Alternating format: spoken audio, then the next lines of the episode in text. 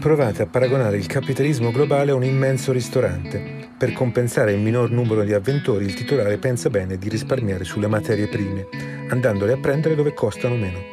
Meno coperti ma meno costi, e per il momento i conti restano impari. Però sarebbe stato meglio e più sostenibile nel lungo periodo inventarsi nuove ricette. D'altronde, se aveste tanti soldi, vorreste proprio investire in un business i cui margini si sono ristretti e che si è salvato grazie a un'astuzia? Il grande sforzo intellettuale per individuare un settore alternativo alla manifattura che prometta ricavi più sostanziosi partorisce un candidato unico: la finanza. Sin lì era stata prevalentemente un'attività ancillare al servizio dell'industria per fornirle quelle risorse che servivano per investire e crescere. Rattrappendosi la manifattura, adesso invece deve accettare la promozione a protagonista, prendendo il denaro creato dalla produzione e investirlo in se stessa per moltiplicarlo. Da una parte sono gli stessi industriali a capire che conviene loro diversificare, dall'altra sono i loro nuovi padroni a spingere in quella direzione. Di chi parliamo?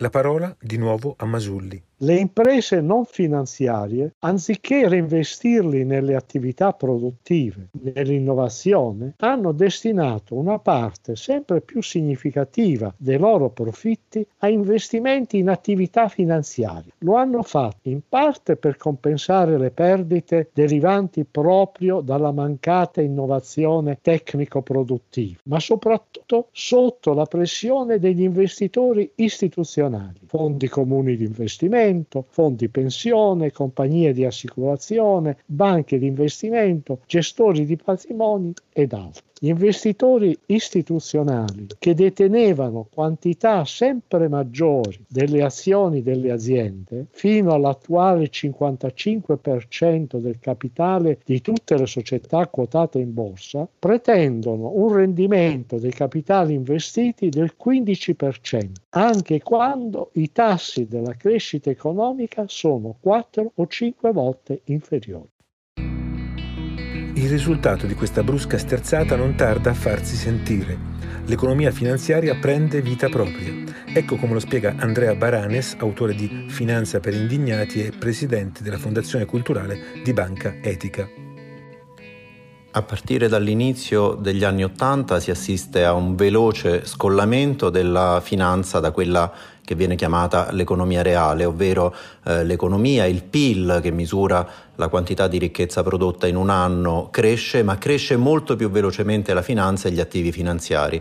Eh, sull'onda delle politiche neoliberiste, dell'abbattimento di qualsiasi controllo sui movimenti di capitale, la finanza diventa sempre più eh, ipertrofica e si stacca dall'economia. Tra il millenovecentottanta e il duemilacinque, ovvero in soli venticinque anni, il volume e gli attivi della finanza sono passati a essere intorno al cento per cento del P I L, del valore della produzione mondiale, al trecentosedici per cento, quindi eh, la dimensione della finanza è triplicata rispetto eh, al valore dell'economia. Il giro del fare di Wall Street dal dopoguerra fino alla fine degli anni settanta è una quota che oscilla tra il quindici e il diciassette per cento del P I L statunitense. A fine anni ottanta, ovvero pochi anni dopo l'insediamento di Reagan e le nuove politiche neoliberiste, è già arrivato al trentacinque per cento. Eh, nel duemilasei, alla vigilia dello scoppio della bolla dei subprime, siamo al trecentocinquanta per cento, ordini di grandezza, di eh, gigantismo della finanza rispetto all'economia reale. È una tendenza che continua, continua dall'inizio degli anni ottanta fino purtroppo eh, ancora oggi. Vediamo che con l'ultima immissione eh, di liquidità delle banche centrali per far fronte alla, alla pandemia, quello, alla crisi che sta avvenendo a causa eh, del Covid, la finanza continua a crescere, le banche di investimento, il New York Times recentemente parlava eh, di un investment bonanza, ovvero una manna che sta piovendo sulle grandi banche di investimento nel momento in cui l'economia reale continua a essere in profonda crisi proprio a causa della pandemia. Quindi un sempre più ampio scollamento dei valori della finanza dai fondamentali dell'economia, che dal punto di vista macroeconomico è la definizione stessa di una bolla finanziaria. Peccato che questa turbocrescita di ricchezza finanziaria vada a finire tutta in tasche diverse da quelle dei lavoratori. Solo il loro salario dal settantanove al duemilasette procede a un imbarazzante moviola, più cinque per cento. Viceversa, la busta paga dei loro boss, quelli che appartengono al percentile più alto della scala delle retribuzioni, è invece quasi quadruplicata. Dati dell'Economic Policy Institute dimostrano come una famiglia della classe media, sempre nel duemilasette, poteva fare affidamento su quasi diciottomila dollari in meno di una famiglia omologa nel millenovecentosettantanove, la nostra data di riferimento. Bel progresso. Se l'economia ha suggerito la svolta finanziaria, la politica ha fatto di tutto per facilitarla. Parlo di tasse. A cavallo dell'ottanta, l'aliquota dello scaglione più alto negli Stati Uniti crolla di una ventina di punti, da settanta al cinquanta per cento, per precipitare al ventotto entro il millenovecentottantatré, nel tripudio reaganiano. È di quegli anni anche la detassazione dei capital gain. Se guadagni investendo in titoli, dice il legislatore, non ci devi nemmeno pagare le imposte, come sulle vincite del gratta e vinci. Di quale migliore incentivo avete bisogno? Peccato che i lavoratori, dal punto di vista della valutazione finanziaria di un'azienda, siano un oltraggio. Costi fissi, zavorre che appesantiscono il bilancio. Meno ne hai, più bella figura fa il prospetto di investimento per gli investitori. Il capitalismo contemporaneo si scopre affetto da una breve forma cronica di breve terminismo, come spiega l'economista Mariana Mazzucato in Ripensare il capitalismo. Prima la partita era creare valore nel medio-lungo periodo. Secondo quelle regole di ingaggio, una forza lavoro ben pasciuta si rivela un ingrediente fondamentale. Oggi il gioco è venire premiati dalla borsa e fanculo il domani. Pochi lavoratori con pochi o punti diritti. Possibilmente usa e getta diventano gli impiegati ideali. Nel millenovecentottanta si infrange così una serie storica che aveva retto dal dopoguerra. Da allora gli aumenti di ricchezza complessiva erano andati per più di due terzi al lavoro e meno di un terzo al capitale.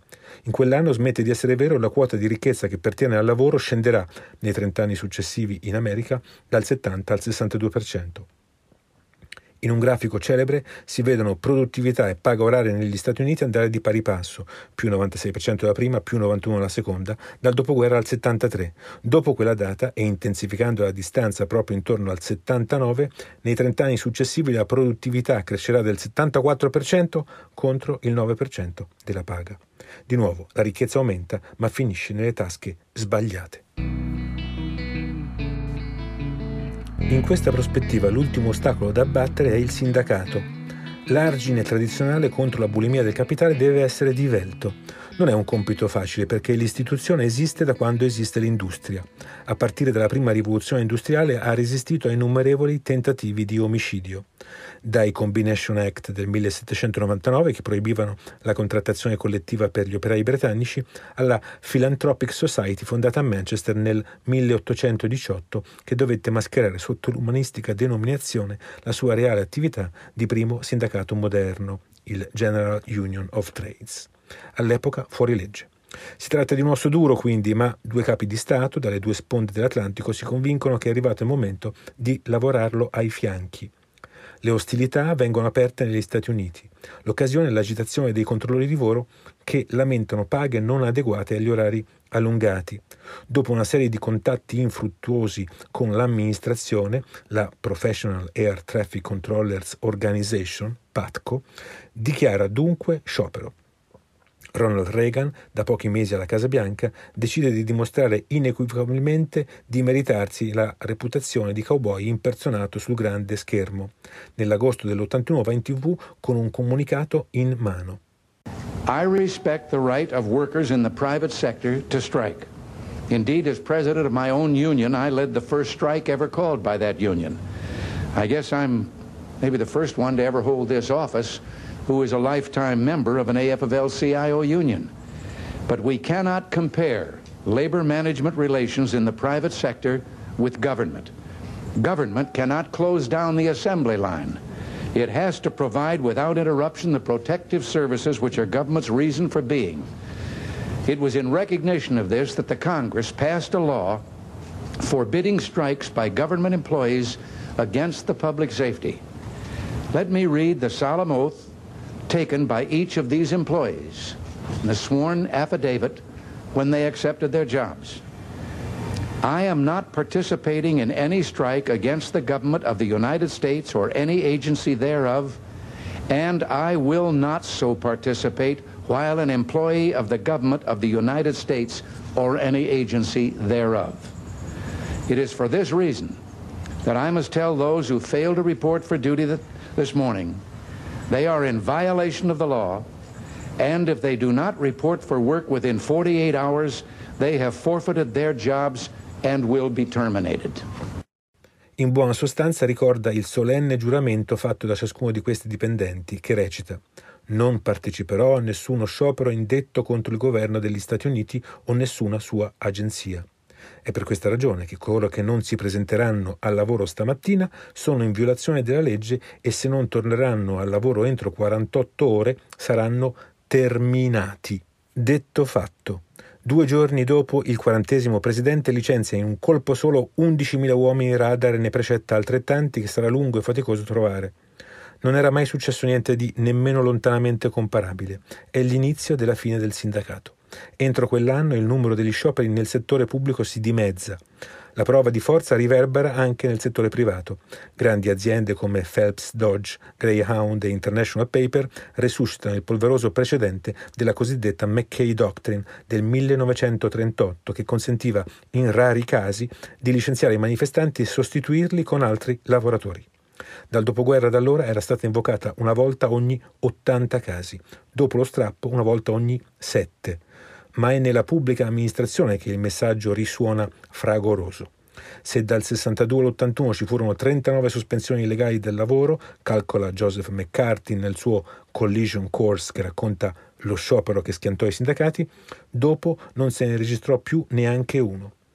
E nel duemiladieci, fa notare lo stesso autore, il numero di persone che usavano sfilare per strada reclamando i propri diritti era ormai meno del due per cento di quelli che lo facevano nel cinquantadue, ovvero l'anno in cui lo stesso Reagan, allora presidente del sindacato attori dello Screen Actors Guild, aveva dimostrato in corteo. Nel maggio del settantanove a Londra si insedia Margaret Thatcher. La premier conservatrice e chimica di formazione è molto influenzata dalle sue letture giovanili di Friedrich Hayek e dalla sua tesi secondo la quale l'intervento dello Stato nell'economia sia precursore di un regime autoritario. Benché il Regno Unito non sia immune dalla congiuntura di quegli anni, la Lady di Ferro ritiene che molti problemi del paese abbiano piuttosto a che fare con un'altra indebita commistione nelle dinamiche economiche. Gli intrusi, per lei, sono i sindacati, che da una parte indebolirebbero l'azione parlamentare e dall'altra l'economia attraverso il ricatto degli scioperi. Decide quindi, per tamponarne le perdite, di ristrutturare la nazionalizzata British Steel che sta soffrendo molto per la nuova concorrenza internazionale. Il millenovecentottanta si apre quindi con il primo sciopero del settore in oltre mezzo secolo. Dopo quattordici settimane le parti raggiungono finalmente un accordo a cui segue una razionalizzazione lacrime e sangue che comprende la chiusura di tre fabbriche e la perdita di oltre ventimila posti di lavoro.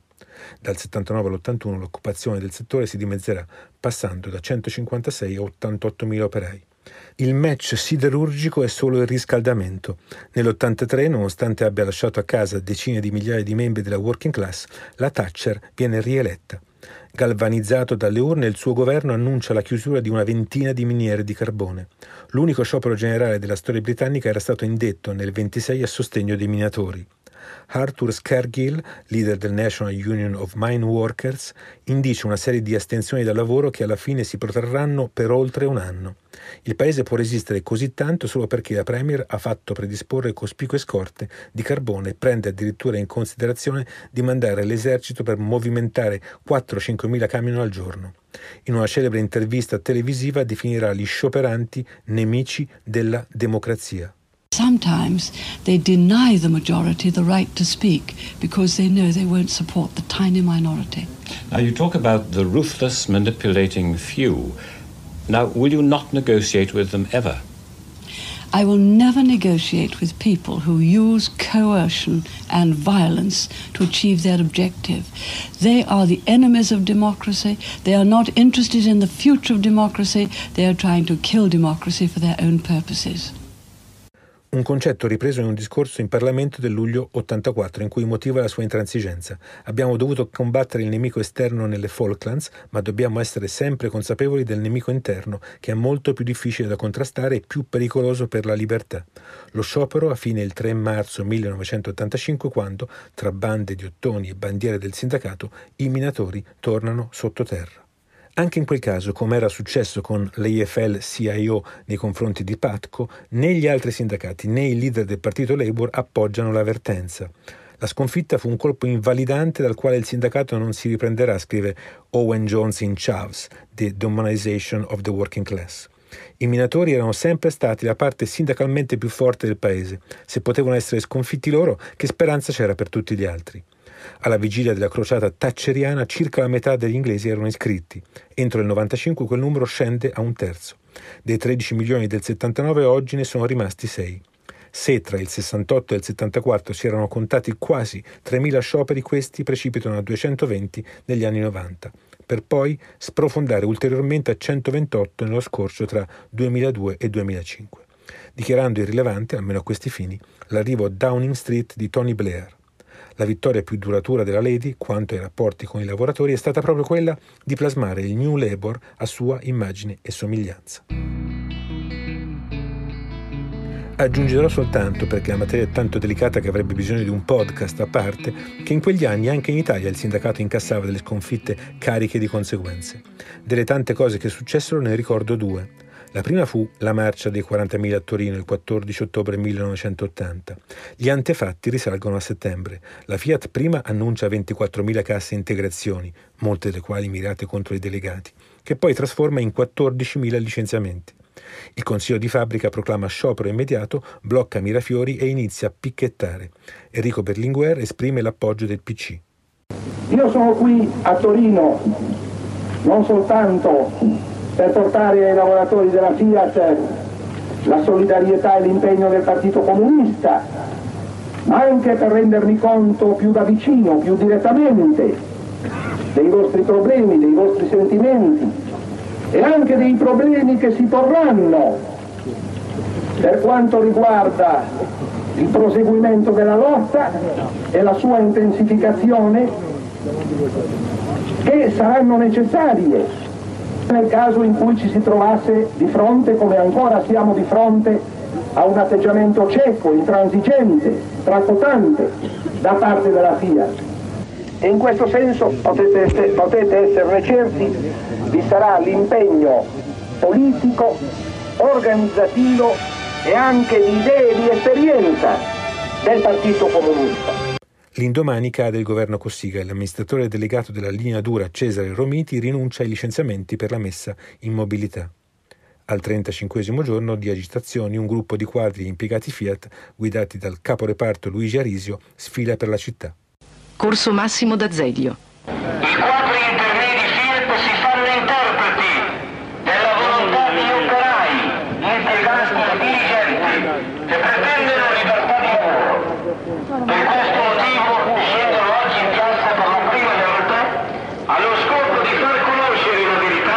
All'opinione pubblica, ai partiti e alle istituzioni. Il lavoro oggi, come ieri, si deve difendere lavorando. Tanto anni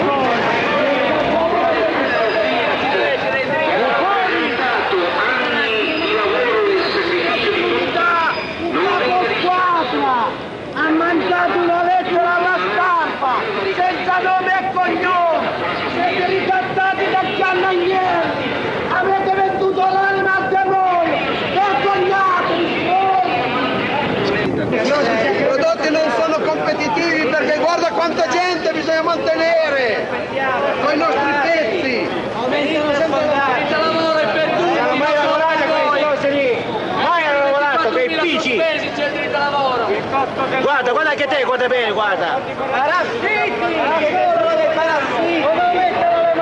Sfilano, come si è sentito nell'estratto del documentario Fiat Autunno ottanta di Pietro Perotti e Pier Milanese, al grido di «Il lavoro si difende lavorando». Erano senz'altro meno di quarantamila, tuttavia l'inedita contrapposizione tra colletti bianchi e tute blu risulta più che abbastanza per spezzare il fronte dell'unità sindacale. Sta di fatto che in quella stessa data, dai massimi storici degli anni settanta, in cui è arrivato a rappresentare la metà della forza lavoro, il sindacato comincia a franare fino ai dintorni dell'attuale trentacinque per cento. Il secondo fatto importante è la battaglia sulla scala mobile. Il meccanismo, generalizzato a tutti i settori nel settantacinque, adegua automaticamente i salari agli aumenti del costo della vita. Nel giugno dell'ottantadue gli imprenditori disdettano unilateralmente l'accordo. Seguono un paio di scioperi generali in un autunno particolarmente caldo. Nell'ottantatré il tasso di adeguamento viene ridotto e altre sforbiciate arrivano ad opera del governo Craxi con il decreto di San Valentino dell'ottantaquattro, firmato da C I S L e U I L, ma non dalla C G I L. Che la storia siamo noi, Giovanni Minoli, riassume così. Si comincia dal costo del lavoro. Si tagliano tre punti di scala mobile, il meccanismo che adegua i salari al costo della vita. Il Consiglio dei Ministri ha varato i primi provvedimenti contro l'inflazione. Manifestazioni di protesta in varie città. Perché questa manifestazione? Perché Grassi ci tira via troppi soldi a noi lavoratori! L'anno scorso trecentomila lire ci ha tirato via ai lavoratori e non ho fatto niente, non ho invertito niente. L'accordo con il governo è stato sottoscritto dalla Confindustria, dalla U I L e dalla C I S L di Pier Carniti. Più si riduce l'inflazione, tanto più si difende il, rea- il salario reale. Il resto è falsificazione e demagogia. La C G I L invece è l'unico sindacato a non aver firmato il decreto e il ventiquattro marzo, sostenuta dal P C, scende in piazza. Chiediamo semplicemente al Parlamento che raccolga questa nostra volontà di giustizia, riconoscendo al sindacato l'autonomia di negoziare i salari, la professionalità, la scala mobile. A quel punto Berlinguer indice un referendum abrogativo che si tiene l'anno successivo e che, raggiungendo solo il quarantacinque per cento, si trasforma in una sconfitta profonda sia politica che sindacale. In pratica, nel lasso di un lustro, il patrimonio di autorevolezza di uno dei sindacati più agguerriti del vecchio continente viene largamente dissipato. Con esso ha termine una lunga fase egualitaria e l'inizio di una deriva di disuguaglianza senza sosta, che non si era limitata solo alla perequazione dei redditi, ma anche alla qualità della vita sul posto di lavoro e al potenziamento dello Stato sociale. Basti ricordare l'istituzione nel settantotto, con una prima per l'Europa continentale, del Servizio Sanitario Nazionale che garantisce trattamenti universali gratuiti e uguali per tutti. A chi faticasse a comprendere di che razza di prova di civiltà stiamo parlando, raccomando uno scambio di idee con un americano a caso. Questo che avete ascoltato era il secondo episodio di Come siamo diventati poveri. Io sono Riccardo Staglianò. Nel prossimo parleremo della crisi del duemila, l'anno in cui scoppiò la bolla della New Economy.